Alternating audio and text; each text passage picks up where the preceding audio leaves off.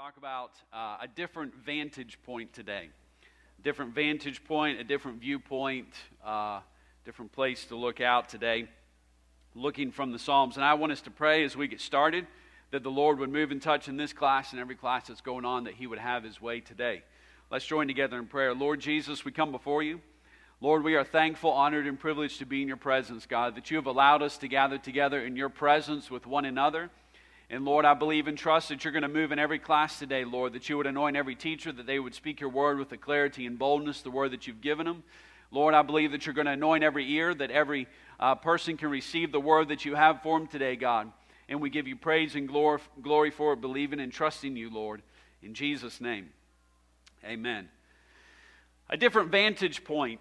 So, this is a different view uh, from what you have. And we're going to be reading from uh, the Psalms today. Psalms chapter 61, reading the first four verses. I believe, well, let me look and see. It only has eight verses, but we're going to be looking at the first part of this psalm. And uh, beginning with verse 1 there, it's a psalm of David. And it says, Hear my cry, O God, attend unto my prayer. From the end of the earth will I cry unto thee when my heart is overwhelmed. Lead me to the rock that is higher than I. For that, I just realized why something strange was going on in my head. Uh, do, you, do you guys, you know, there was the phase where you sang scripture. Do you, do you remember that at all, possibly, or was that just in my own head? No, we used to do that. We used to, they used to put music to, to the words, and that's what, I didn't even realize it until I was reading. I was like, why is a tune going through my head? But we sang these verses anyway. No. you hear those first three words of verse 1 hear my cries will, that will be your prayer if i sing it. And they all had to be sung with an acoustic guitar. It seemed like they should be. Well anyway anyway i won't say it. i'll just leave that alone. Lead me to the rock that is higher than i. Verse 3 for thou hast been a shelter for me a strong tower from the enemy. All right Oh boy. Uh, I will abide in thy tabernacle forever. I will trust in the covert of thy wings. Selah.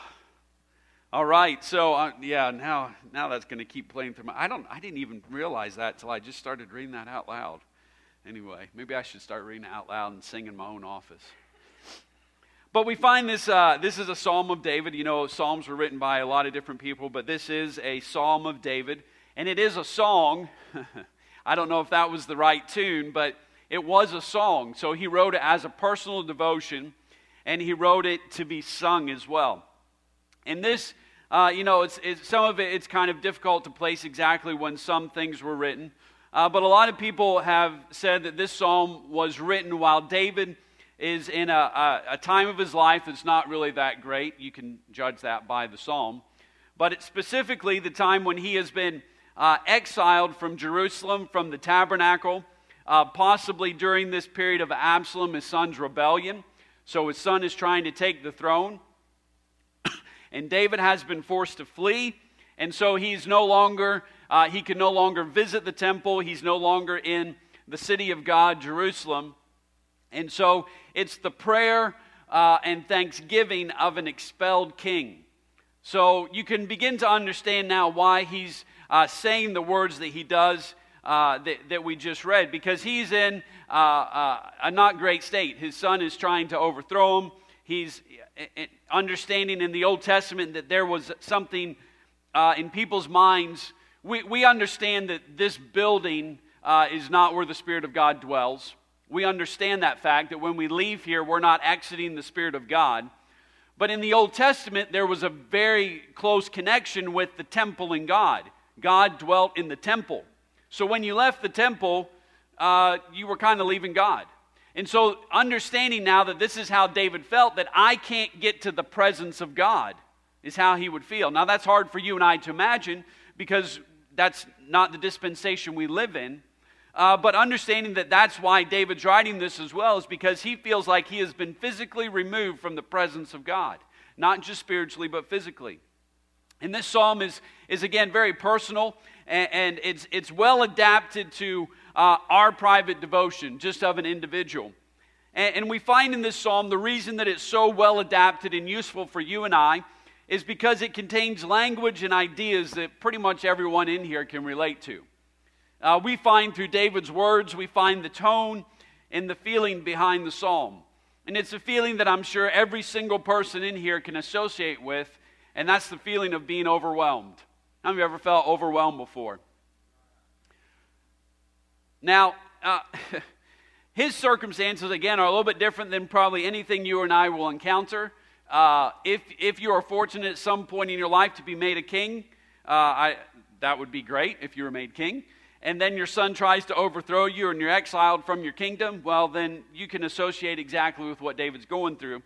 But overwhelmed is something, that state, that feeling is something that all of us uh, um, experience in our life, even though we don't have a kingdom. We experience being overwhelmed.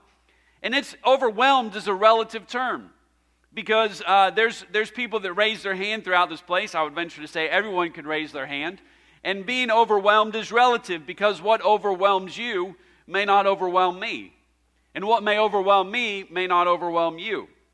And so there's lots of things that play into this. The, uh, uh, the, the timing of events may overwhelm us. Sometimes it's a, it's a big event that overwhelms us and we get news or we end up in a circumstance and we're just like, man, I don't know what to do. Sometimes it's because you stubbed your toe. But that was the 50th day in a row that you'd stubbed your toe. And you're like, that's it. And you get so mad, you pick up the whole dresser, clothes and all, and throw it through the window.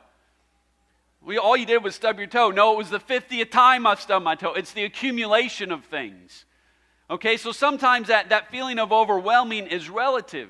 It's not the kid waking up at 2 in the morning, it's that he wakes up at 2 every single morning. Okay, so it's the accumulation. And then again, sometimes it's just the situation itself is an overwhelming situation, a situation that really anyone could say that is overwhelming. And so there's different things that play into why we feel overwhelmed. It could be the magnitude of the situation, it could be the impossibility of the situation, it could be the continuation of a situation without ever seeing an end. All of those things contribute to feeling overwhelmed. And the word overwhelmed simply means covered feeble, fainting, or swooning. Now, I know, uh, wives, when you first saw your husband, that's what you felt. You felt overwhelmed and you felt swooning and you felt all of that stuff.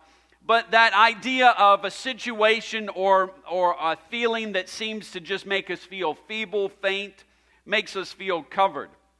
And there's moments in our life when we get feeling that way. There's moments in our life, whether, and here's the thing we're not going to talk about if you should feel overwhelmed Okay, we're not going to get into that because there are moments when I realized uh, I should be bigger than this, but I feel overwhelmed.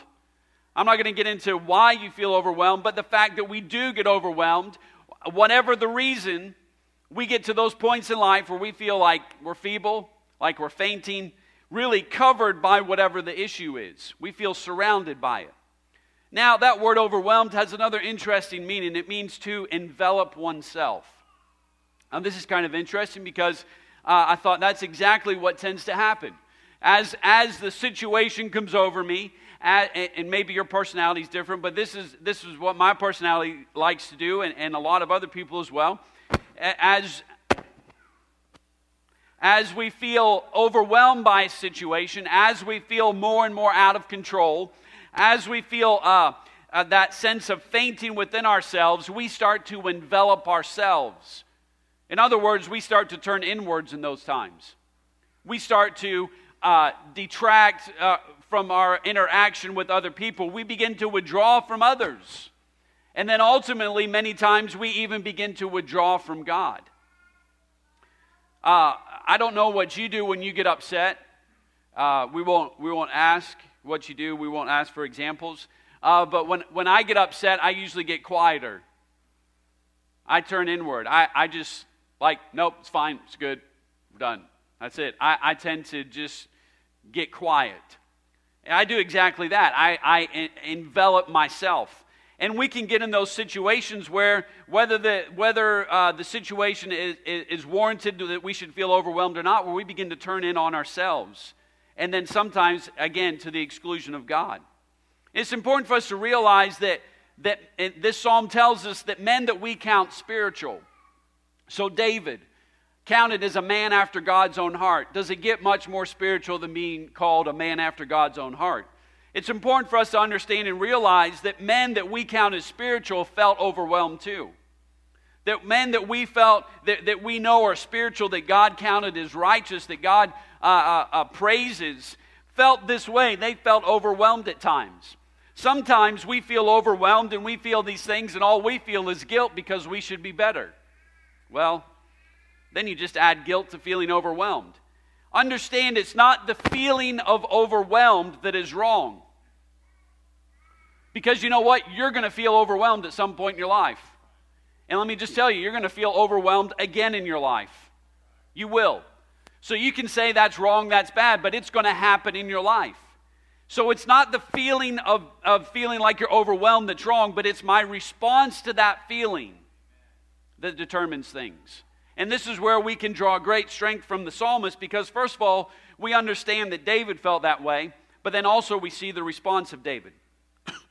as well as feeling overwhelmed, so that's the feeling within the writer uh, as he's writing this. I think we should also see where David is writing from.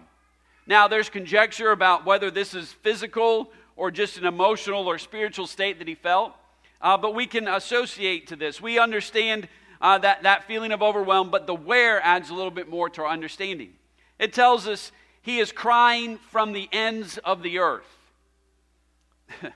we might say it uh, a little bit different way. We're crying, we've reached the end of our rope, is we've reached the ends of the earth. And really, what it means is that he feels that he is at the farthest point from a solution. He is at the farthest point from help. He is at the farthest point from others and possibly he's at his farthest point from God. Now, you can raise your hand or not, but I've been in that situation before where I felt like I'm crying to God from the ends of the earth. And I've got to yell just to be heard. I've, I've got to, I feel like there's nobody around. I feel like I, I, I'm saying those verses, He won't leave me or forsake me to strengthen myself because I feel like I'm at the end of the earth and nobody knows where I am. Again, it's important for us to see that David says this, a man after God's own heart is crying from the ends of the earth. He can go no farther. He feels like he can be no more distant from a solution, from people, from, from God than what he feels right now. And if we take that the psalm was written during that time frame when his son is trying to overthrow him, uh, then David is crying from what would seem like the ends of the earth because he's exiled from his home, he's exiled from the temple. He is in a completely unfamiliar situation. And it's in those points when it seems completely unfamiliar that we feel like we're at the end of the earth. He can't be in the place that he knows God, that he knows that God dwells. He can't even see the temple, never mind enter it. And again, that's physically, but spiritually sometimes I feel like I can't see the temple, never mind enter it. There's times when I feel like, man, I, I, I know there's a church building there, but man, I, I it's, it's tough. And again, it may be because you stubbed your toe for the 50th time, or it may be a valid reason for feeling overwhelmed. But he's calling from the ends of the earth. But I think what it's important for us to see from this psalm as well is that this psalm tells us even though David feels like he is at the end of the earth, even the end of the earth is a suitable place for prayer. Never forget that it, prayer is, is the right solution in every situation. Even when it feels like God is far off, even when it feels like the solution is far off, even when it feels like you've been disconnected from what you know spiritually, the end of the earth, prayer is still a suitable thing to do in that situation. One author said this To pray in some circumstances takes more resolve than others. but David demonstrates the resolve that's needed. You know, there, there's, there's times, I'd say there's, there's different stages to how we feel. There's the good times, there's the bad times, and then there's the times we just are done. the good times, you know, so it's, the good times are a little bit weird. It's kind of like the other end because sometimes we forget to praise God. You know, there's the story of the ten lepers, nine forgot, one came back and praised. Okay, so there's times when the times are good and we forget to praise God. It's also the times when it's easiest because when they get up and say, Why don't you thank the Lord for what He's done? You got a list of things you can go through. Aren't those good times? You know, my family's doing good, my job's doing good. You know, I didn't read the newspaper for a week. Days are great. Then you got the times when things are bad. These are the times when you know you need God. God, if you don't help me, things are turning against you. You can, you could, uh, instead of the list of blessings, you could fill up the, the prayer request screen with all your stuff. And then there's the ends of the earth. The ends of the earth. When it's so bad, you don't even want to pray. Maybe you've not been there. When you see, feel so distant from God that you don't even want to mess with it because you don't even think He hears.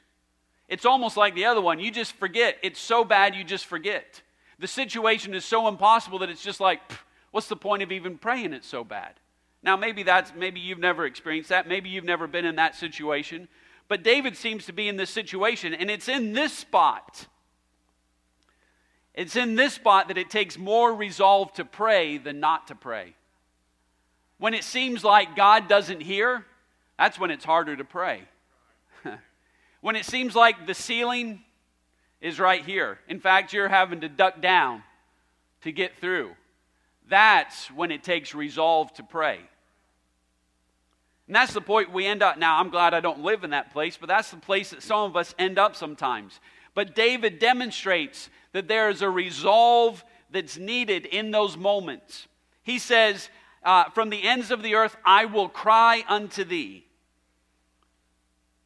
Now, one author stated that this is the cry that's uttered when you see someone in a distance. Hey, hey, how you doing over there? You see him across the room. So this is not a handshake. This is a distant, far off cry, like you're trying to catch someone's attention across the room when you tried to catch the eye of that uh, girl that was blatantly ignoring you, but you were still trying to catch her eye. And it adds to the idea that the author feels that God is not close. He's not a handshake away, he's way over there. He's going to have to cry, he's going to have to make himself known. It's the sorry, known. Sorry. It's, it's real faith that can still call upon God even when he appears far off. It's real faith that can do that. And there's a resolve in his voice. I will cry unto thee. Now, maybe that's added emphasis by the speaker. I don't know. But he states that he will cry even from the ends of the earth. Now, this is something that you and I cannot resolve when once we get to the ends of the earth. The issue of whether I will cry when I get there is resolved before then. In fact, I would say it starts being resolved in the good times. When things are going good, when I make up my mind to say, you know what, I know it's going good now, but I know that it might not always be going my way. But even in those moments when I feel like I'm at the ends of the earth, I'm going to state right now, I will still cry unto God. I will still call on His name, even when He seems distant. Because the time to make those decisions becomes even harder when it seems like He's distant. So I need to make those decisions in my mind. We know the life of David. We know the life he lived, and he had made certain commitments. It's, it's uh, you know, as for me and my house, we will serve the Lord. Well, that's that's made so that when the bad times come, you've made a resolution in your mind that we're not backing up, we're not quitting. We're no, we've made a resolution. In the same way, I need to resolve in my mind that it doesn't matter what comes my way. I'm not going to quit communicating with God. That's very important for us to realize. I can't quit communicating with God. He states that even the ends of the earth will not define his relationship with God.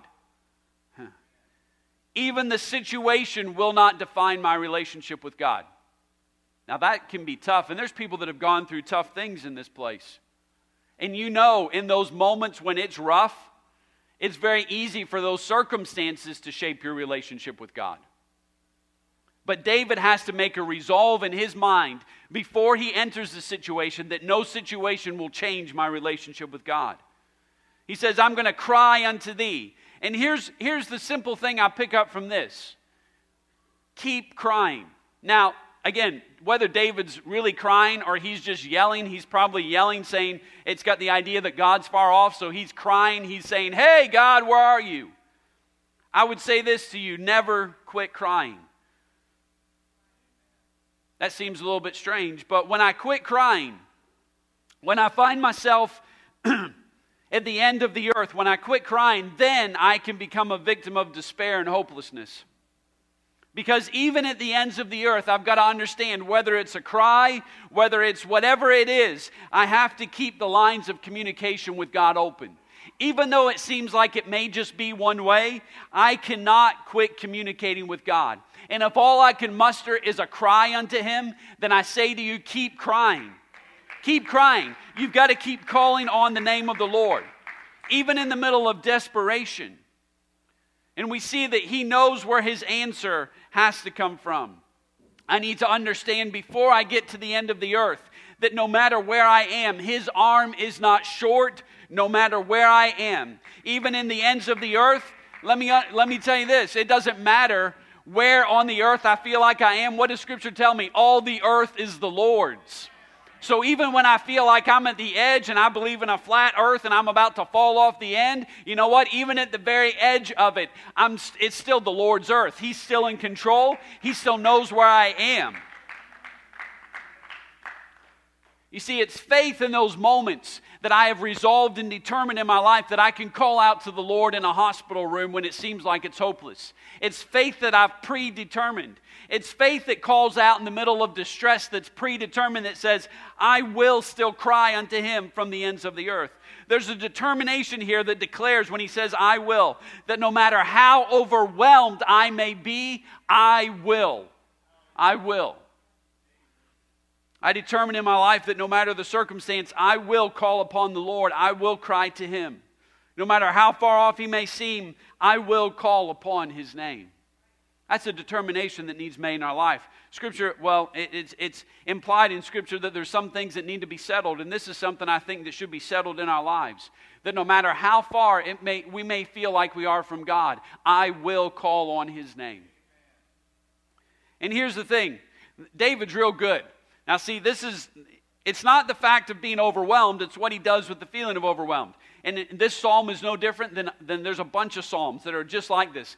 Uh, David and other people, they write things that I can't believe they say to God. I can't believe they say some of that stuff. But it's interesting when you look at a lot of those Psalms, like this one, he's feeling overwhelmed. God, where are you? I'm at the end of the earth. I'm separated from you. You'll see a turn in every one of those. There's always a turn. He never ends a psalm in depression. That's a lesson right there. You keep it inside, you're going to end up in depression. Where do I take my, my cares? Where do I take my burdens? Where do I take all my, all my complaints? I take them to the Lord in prayer. That's the only way I can end up not being in depression.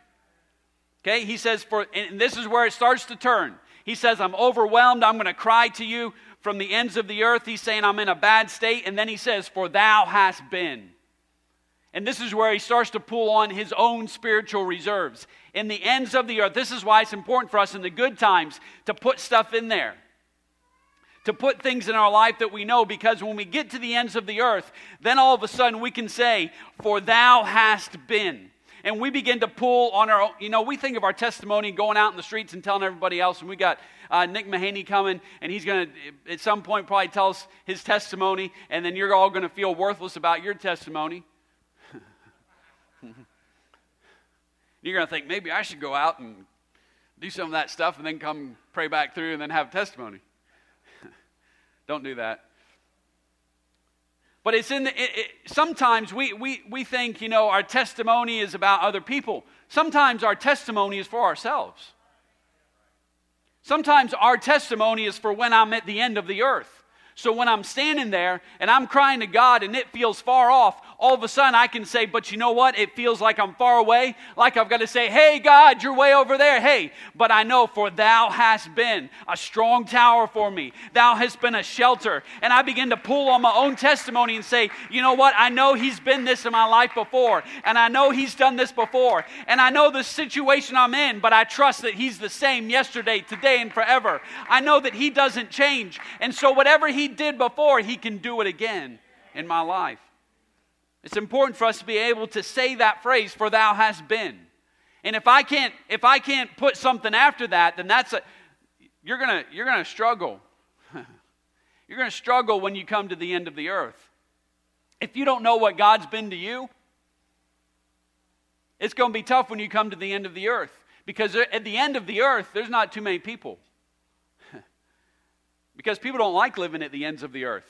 You're, those are the moments when it doesn't matter what's preached and what you watch and who you, you can't. No, sometimes this got to come from inside of myself and me knowing who God is to me. Because I can, I can, well, people can say things and you can brush that off real easy. You can, you can hear the preacher preach and tell you how great God is, and you can brush that, that off with, but you don't know where I am. You don't know my circumstance. You don't know this. You don't know that. And that's all true. That's why I need something inside myself, because I know where I was and God came through. I know how bad I was, and He saved my soul. So David says, For thou hast been, understanding that he pulls upon his own testimony. Then he says, I will trust in the covert of thy wings. Now, David was not ignorant of the tabernacle, of the temple. He was not ignorant of what, it take, uh, uh, of what was in the temple. And of course, we know that David brought the Ark of the Covenant back, and so he had seen the Ark of the Covenant. And most people feel that this is a reference to the actual Ark of the Covenant because over the Ark of the Covenant, over the Ark, we'll just leave it there, were two uh, cherubims over the Ark of the Covenant. They had their wings spread forth. And he says, I will trust in the covert of thy wings. Most people feel that this is a, a, because God is not seen as an angel, he's a spirit, that this is referring to the ark. and what dwelt underneath the wings of the cherubims, what dwelt there was the mercy seat. He says, I will trust in the covert of thy wings meaning I will get under your wings. And in the Ark of the Covenant, where did that put you? It put you smack in the mercy seat. My trust is in His mercy. What better place is there to trust than in His mercy? We find the word Selah right after this, and of course, it's referring to the entire passage. But I believe it's right here because that, that word just means that, that the writer wants us to pause. He wants us to consider, to, to meditate for a moment, to worship even about what's just been said. And the psalmist puts that word right after he talks about the mercy of God. He says, For thou hast been. And then he also reminds us of his mercy. He says, I'm at the end of the earth. And I want to just take a minute and, and remember what he's done in my life, the blessings, the things he's given me. And then he says, I want to go even farther back than that. I want to go back to the mercy seat. I want to go back and trust in His mercy. If I can get a glimpse of His mercy and where I was and what I deserved and where I am now, even though it feels like the ends of the earth, I'm going to realize how much I can trust Him. And remember, this is, this is a man who owed a debt. He owed a debt that he could not pay, and it was not paid before he died. There was no cross in David's time. There was no cross before he died. But you and I, how much more should his mercy affect my life? Knowing what he did for me, knowing what mercy held back in my life, knowing everything that I deserved, the debt that I had, how much more should that not encourage me and make me realize that even at the ends of the earth, I have so much to be thankful for and that I can trust in His mercy? And I, the, the, the, sacrifice of Jesus Christ. You know, the, the reason we sit here today is because of the gospel of Jesus Christ. The reason we're going to worship today is because of the gospel of Jesus Christ. The reason for everything that we do today is because of the mercy and the grace of God demonstrated through the gospel. And so it doesn't matter, I know it seems simplistic, but you know what? If we can simply, in whatever situation we're in, catch a glimpse and trust, get under those wings one more time, get in His mercy one one more time and realize how much His mercy has done in our life, then all of a sudden, you know what will flood our hearts? Trust. Because I know what His mercy did before. And so I trust in what His mercy is going to continue to do in my life. When I think about what I deserved and the debt that I owed, and then mercy stepped in, what it did when I was a sinner and had no hope, if mercy was that profound, that involved in my life, because you know it. You know that while we were yet sinners, Christ died for us. His mercy was working on you before you cared anything about God. His mercy was doing something to you. we know that no man can come to God unless the Spirit draws him. His mercy is involved in that drawing. Okay, so while, while you didn't care about God, He was drawing on you. That's what His mercy was doing.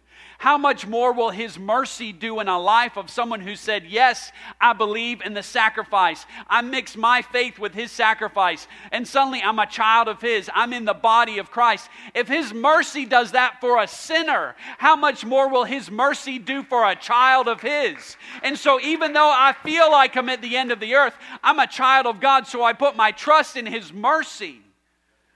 If He cares that much for people that don't care about Him, how much is he going to care for one of his ch- children? David wants us to recount. He wants us to think about his mercy, what it's already done, and then put your faith in the fact that if he does that while I don't care and he's still unchanging and faithful and sure, he's going to do it for me again. All of this put together, we've got overwhelmed, we've got the ends of the earth, we've got him remembering his testimony, him crying, trusting in God's mercy. All of this together leads us to the phrase that we find in verse 2 that is the solution to this whole situation. It's the solution. When David says, When my heart is overwhelmed, do what? Lead me to the rock that is higher than I. Now, Blake's been talking in Sunday school about some things about the rock, and actually, I was studying some things, and this was a verse I came across Lead me to the rock that's higher than I. See, really, this phrase right here is the crux of the whole prayer, the whole psalm. If you don't get this point, you've missed it all. If you don't get this, then um, you're going to miss the point of the gospel. I've been, uh, I've been challenged. Uh, uh, well, anyway, I won't get into all that because my timer's going to tell me it's about done. But if you don't catch this phrase, lead me to the rock that's higher than I, you've missed the whole point. And let me tell you, as Christians, it's easy for us to miss this point. I, I, can, I can find myself at the end of the earth all by myself. I don't need God's help to put me there. you know that. You can get yourself there probably in a couple weeks, if not a few days. Okay? And, and, and he says, You remember. Now, now, God can help me remember, but that remembrance is something I do on my own, and I think back about what God has done. Even His mercy, I think about how He saved me. This is all about me right now. This is all about me doing better. This is about me finding myself in a bad situation and pulling myself up by my bootstraps and saying, you know what, suck it up. He's been good to you. You keep going on. That's moralistic. It's important for us to realize that I can do all that stuff that's right and, and, and God not be involved in the process. Because here's the problem I think, I, and Scripture tells us this, I think that if I just think about God enough, if I'm positive enough about what He's done, if it's a mind over matter thing, then I can, I can work my way out of this situation. Really, it's no different than positive thinking. Scripture tells us that they overcame by the word of their testimony. And sometimes, in reality, that's where we leave it. We think I can pull myself up, I can make myself feel better. I know I stubbed my toe 50 times and I shouldn't feel bad about that, but I'm feeling overwhelmed. I'm at the ends of the earth, and I can just positive my way out of this and use my testimony. Is using my testimony spiritual in Scripture? Yes, but it says by the blood of the Lamb. Sometimes we forget about the blood of the Lamb. The blood of the Lamb has nothing to do with me. It has everything to do with God. Sometimes I think the reason that we end up at the ends of the earth for so long is because we're doing the right Christian things, what we should be doing, but somehow we forgot the phrase, lead me to the rock that is higher than I. Because I cannot, I, without God, without being led to the rock that's higher than I, without the blood. I can pray, I can fast, I can read my Bible, I can encourage myself, and that's all things that I'm doing and still somehow never be delivered because the only one who can pull me out from the ends of the earth is not just me being better. No, it has to be by the power of Jesus Christ. And that's important because that's not how our society goes. Our society is pull yourself up by your bootstraps. All your parents and your grandparents, what they do, they sucked it up, they worked it through, they just plowed through. And we pull that to our Christianity, but that's not what it's about. Christianity is about, yes, I have I can't just, you know, just lay back and be lazy. No, that's not what I'm saying. But it is only through the power of Jesus Christ that I can do anything. It's through Him that I live and breathe and move and have my being. That is the bare essentials for life. Living, breathing, having my being. That's not being No, I don't need God to be successful. I don't need God to make it. Yes, I do, but I need God for even simpler things than that. And sometimes I think we just get so caught up in doing the right Christian things that really it almost becomes a sort of Christian humanism. We've got the power in ourselves. I can just pull myself up out of this. No, you can't do it unless you are led to the rock that is higher than you. This is the crux of the whole prayer. David knows there is a place that he needs to get to, that there is a place that will give him a different vantage point of the situation. And he realizes that there is something higher, something greater going on. And he also realizes that he must be led to the rock, that I'm so ignorant in myself that I can't do it on myself. I've even got to be led to the rock. Sometimes we end up at the end of the earth because we haven't been willing to be led. But what this means, leading to rock, what, it, what I gather from this is this implies the surrender of my will. Because I'm, I, I have to be willing to be led to where I need to go. Sometimes God lets us keep going until we're willing to be led. You could have got to the rock a whole lot quicker, but you just wanted to keep going your own way. Psalms 27 says this For in the time of trouble he shall hide me in his pavilion. In the secret of his tabernacle shall he hide me. He shall set me upon a rock. Here's the deal. We think if I pray enough, if I do this, I can climb back up on the rock. No, he's the only one that can set you on the rock. So while that doesn't negate that I have a part to play, it's a partnership. Sometimes as Christians, we take the partnership all on ourselves and we think, I need God to be saved, but after that, I've just got to be good, I've got to do good. And I'll, no, no, you've got to have Jesus Christ to get on the rock, to stay on the rock in times of trouble. He's the only one that can lift you out of your depression over feeling overwhelmed. He's the one that has to do it. The psalmist echoes this statement when he declares that he'll be set upon the rock. And the idea is here it is that I cannot depend upon my own strength, my own might, my own wisdom, my own ability. And we all know that. And to me, though, that's, that's challenging and encouraging at the same time. It's challenging because I have to get to the point where I quit trying. That sounds weird. Does that mean I quit? No, because David's still saying, Hear my prayer. He's still praying. He's still calling out to God. Okay? But he's at the point where he quits trying to do it on his own strength. He quits trying to do it on his own might. I don't quit believing, but I quit trying to climb the mountain myself because it's impossible for me to get to the top without God. I can't climb up the rock because it's so much higher. I can't do it. I can't pull myself to safety. I can't positive attitude my way out of some situations. I can't just think good thoughts and it get better. I can't mind over matter it. I actually tried that that one Sunday I had to preach, uh, and it was so freezing cold. I was thinking, I'm to just, I'm, I was thinking hot thoughts. I was like, my muscles are stiff. Like, I can't move. It's really hot in here, though. So I must understand that safety, protection, and shelter are beyond what I can do. But, so that's challenging. For me to say, you know what? I can't keep myself safe. I can't protect myself. I can't provide shelter for myself. I can't do it. That's tough. you know that because that's the surrender of my will. But it's encouraging because I realize that when I stop, it's in that moment that suddenly He can lift me up to the rock where I need to be. Paul states it this way in 2 Corinthians, and I'm, I'm finishing up here. My timer's in the red. Therefore, I take pleasure in infirmities. That's a weird statement. I take pleasure in reproaches and necessities and persecutions and distresses for Christ's sake, for when I'm weak, then I'm strong. That's just a weird verse. Now, understand that Paul doesn't get physical pleasure in being hurt, but he understands what's going on. He understands that when the situation's out of control, past his abilities, and he lets go, he knows that God's about to show up and show himself strong.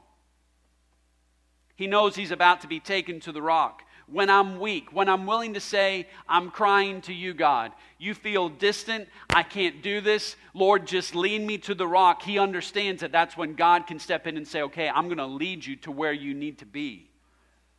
For all this to work, we must have a God who understand, who understands what the ends of the earth feels like, but is also higher. Philippians chapter 2 says, But he made himself of no reputation and took upon him the form of a servant and was made in the likeness of men. And being found in fashion as a man, he humbled himself and became obedient unto death, even the death of the cross. Wherefore God also hath highly exalted him and given him a name which is above every name. We didn't need a human Savior. We didn't need a good man. We didn't need a great prophet. Let me tell you, this is the difference between Jesus Christ and every other religion, if you want to say. Because what we needed in our lives, what humanity needs, is something that's higher than ourselves. Because we can't get to the height of the rock by ourselves.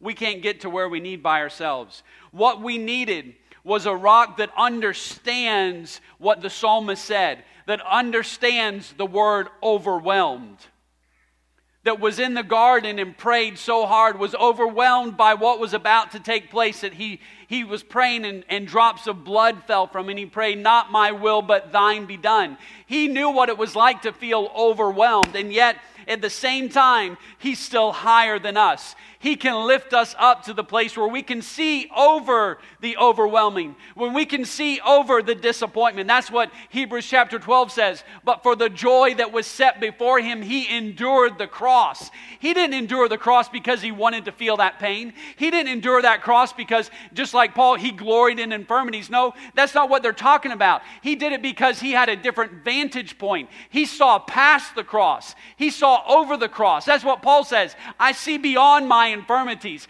I see beyond that, and I see that God is doing something in my life. That's the kind of Savior that we needed.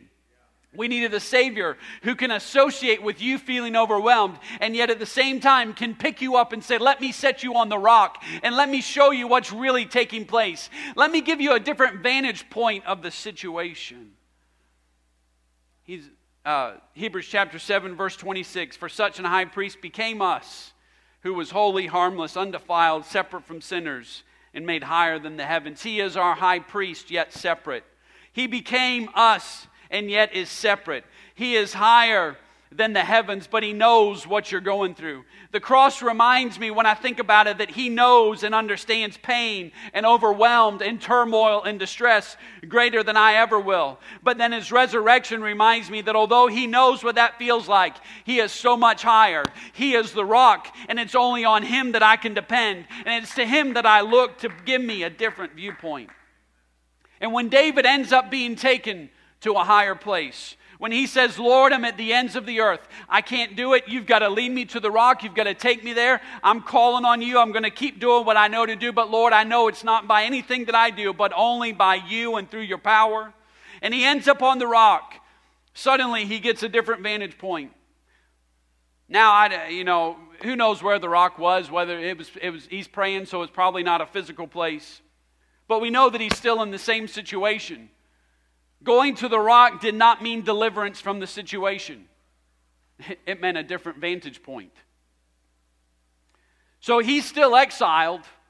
His son is still trying to overthrow him. But it ends this way Psalms chapter 61 and verse 8. When he gets to the top of the rock, when God places him where he can see, and he, he says a few other things, but this is how he ends the psalm. It starts out, Hear my cry, I'm overwhelmed. This is how it ends. So will I sing praise unto thy name forever that I may daily perform my vows. You see, when I get placed on the rock, I get a completely different vantage point. The ends of the earth look different when I'm up on the rock. The distress that I'm in, the circumstance that I'm in, looks different when I'm placed up on the rock. There's places I don't want to go because I know they're so rough and treacherous. In fact, we were flying not too long ago and we flew over Greenland, and you could see everything. and, and man, that's like there's nobody there. I mean, it's untouched. You're flying over places that really You don't know if any human has ever stepped foot on some of those places before. It's kind of crazy. And up in the airplane, man, it look, I was like, I want to go down. That looks great. That's beautiful. All these snow capped mountains and glaciers. And, and but then, do you really want to get dropped down there? Because as far as I could see, there was no human anything. What are you going to do? I mean, nothing's growing. There's no trees. There's nothing. How are you going to survive? But see, suddenly those places that look rough and treacherous that I don't want to go to, when I'm in them, suddenly when I get to a high vantage point, I see, wow, there, this, there's so much more going on. Paul says this, he, he says, in everything give thanks. Well, how is that possible that in the middle of this awful situation I, give, I can give thanks? It's not because I think the situation is so good. No, Paul says uh, this is implied that there's a different vantage point that I can see my circumstance from. That even though it's so bad, it's so rough, when he sets me on the rock, suddenly I can sing praise, like the psalmist says. I can be in the middle of exile from my kingdom, but I can sing praise unto his name forever. When I get a different vantage point, I realize that I can still praise him. When I see things from a different vantage point, I know I can make it through another day. Huh. You see, I think that's important too. He says, I will praise, I will sing praise unto thy name forever. Why? So that I may daily perform my vows. You know what it says? So I can make it tomorrow. It says, I get up on the rock, I see the vast expanse, and you know what I think? I can make it today, and tomorrow I can perform my daily vows. What vows you have? No. I can perform my daily vows. That means I can get up, I can say, Lord, it's a good day. Lord, I'm going to serve you today. I'm going to do what I know is right today. Suddenly, the vast expanse gives me the strength I need to make it in the moment, to make it tomorrow. Even in the ends of the earth, I can still walk with Him every single day because I have a different vantage point. Even in the midst of trial and distress, I can call on Him and know that He will give me strength again to make it through the day. In the time when David is tempted to withdraw, in the time when he feels like he's at the ends of the earth, when, in the time when he feels overwhelmed, it's in this moment he says, Lord, lead me to the rock. I want you to understand this morning that you can try to get out of the ends of the earth. You can try to not feel overwhelmed. You can positive your way out of whatever you want and you can encourage yourself. And he says he uses all those things, but ultimately he knows that it's only through Jesus Christ, it's only through the rock that I can get to where I need to be. I know it seems simple, but put your eyes back on Jesus. Don't put them on your good works. Don't put them on what you can do, but put your eyes on Jesus and say, Lord, lead me to the rock that's higher than myself today. Let's stand this morning. And I want us to pray this morning. If you're in that situation that you are in a state where you feel overwhelmed, I want you just to say those words to Him today Lord, lead me to that rock that's higher than I. I'm thankful for what you've done in my life. I, am I'm, I'm not going to quit crying out to you, but Lord, I know what I ultimately need is to be led to the rock that's higher than I. Let's pray this morning. Lord Jesus, we thank you for your word. We thank you for your encouragement today.